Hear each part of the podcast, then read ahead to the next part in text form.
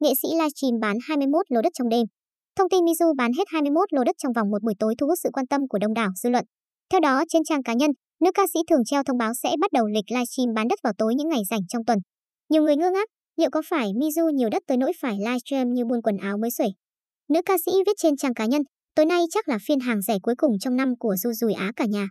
Từ ngày Du bán đất thì nhiều nhà đầu tư kéo lên mua đất chỗ Du bán giữa quá rồi cắm bảng tìm mua đất gần đất của Du làm đẩy giá đất địa phương lên một tầm cao mới luôn rồi. Mà vẫn muốn giữ vững danh hiệu bán đất rẻ cho bà con nên tối nay Du vẫn để giá rẻ cho mấy khách mấy lần rồi mua hụt hoài. Hy vọng mọi người lần này sẽ mua kịp nha. Theo đó, Mizu không phải là trường hợp đầu tiên và duy nhất tính đến đường livestream bán đất. Trước đó, Hùng Thuận cũng gây bất ngờ không kém khi quyết định rẽ ngang sang thị trường bất động sản, một mình nắm hai công ty bất động sản cùng lúc.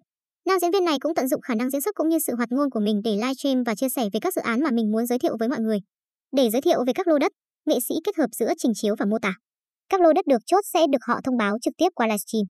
Khách hàng nói gì khi mua đất qua livestream? Bạn Cẩm Giang, một trong những người theo dõi hình thức này từ các doanh nghiệp, người nổi tiếng cũng nêu rõ quan điểm của mình. Theo cá nhân tôi thấy cách này cũng hay hay, livestream để giới thiệu sản phẩm, để khách hàng có thể tiếp cận với sản phẩm trong thời buổi dịch bệnh như thế này. Mua đất mà đâu phải mua cá mua bánh đâu mà chốt trên live, xem để định hình miếng đất đó như thế nào, địa hình ra sao rồi liên hệ trực tiếp với người bán nếu muốn mua. Theo nhiều người hình thức này chỉ phù hợp với giới thượng lưu, những người không có thời gian xem trực tiếp nhưng lại muốn đầu tư vào bất động sản. Muốn giao dịch nhanh chóng, tốt nhất hãy trung thực ngay từ đầu. Tôi chỉ có đi thuê cái nhà thôi, mà xem hình trên mạng và địa điểm được dẫn tới đã là hai nơi khác nhau hoàn toàn. Bạn Hùng Ngô viết bên dưới bài livestream bán đất của một công ty bất động sản.